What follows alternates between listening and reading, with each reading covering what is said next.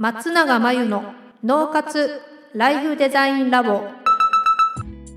松永真由の脳活ライフデザインラボをお聞きの皆さんこんにちは。メンタルコーチの松永です。この番組ではあなたが望む人生をデザインするために脳と心の使い方を知って生かすためのヒントになりそうなお話をお届けしています。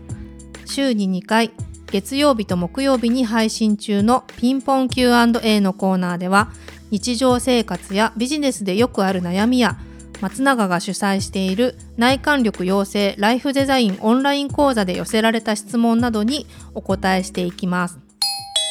はい、今日のご質問は人に何かを頼むことが苦手です。人に頼むなら自分でやってしまおうと思うのですが、とはいえ人に頼まなければいけないこともあります。そういう時は頼みづらい気持ちというか頼むことに対して壁のようなものを感じます。今後会社を作って従業員を雇いたいのですが今のうちに頼むことへの壁をなくしたいと思っています。どうしたらいいですか？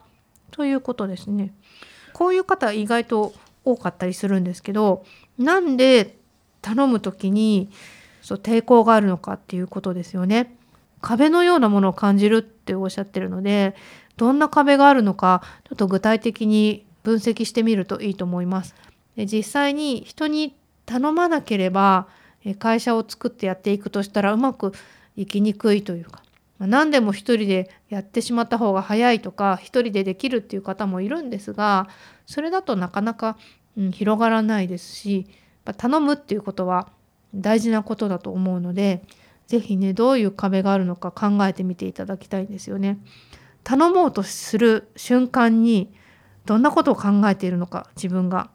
うん、なんで頼みにくいのかその理由によってこの壁のなくし方っていうのも変わってきます。まずその壁と感じているんであればその壁の元何なのか知りたいです。もうちょっとねよく分析してみるといいと思います。分析するっていうより感じてみる。何を感じて頼むことがそんなに嫌なのかな。頼んでしまうとどうなると思ってるのかなとか。頼むことによって何が嫌なのか。その辺を自問自答して振り返ってみてください。そしてそれが本当にそうなのか。それを回避する方法はないのか。それが自分の思い込みではないのか。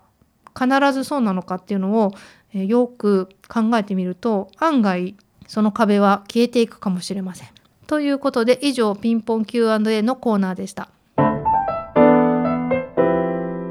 脳活ライフデザインラボ2021年の春から内観力養成ライフデザインオンライン講座をスタートしています生き方と働き方を一致させてより望む人生を作っていくために自分との向き合い方整え方才能の引き出し方を身につけていただく講座です。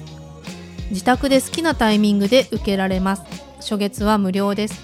詳しくはポッドキャストの説明欄に URL を載せていますので気になる方はチェックしてください。それでは次回の松永真由の脳活ライフデザインラボでまたお会いしましょう。